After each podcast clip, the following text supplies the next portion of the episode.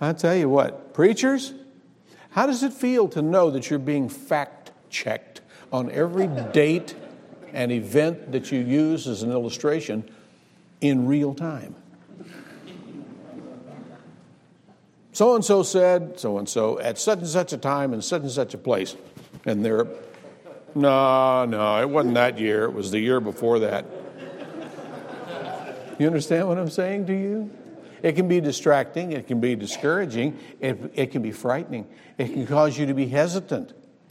If thinking, well, you know, should I say this from my memory or should I leave it out entirely unless I've got it all in my notes?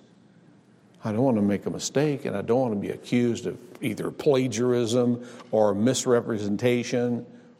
It's a difficult circumstance we find ourselves in.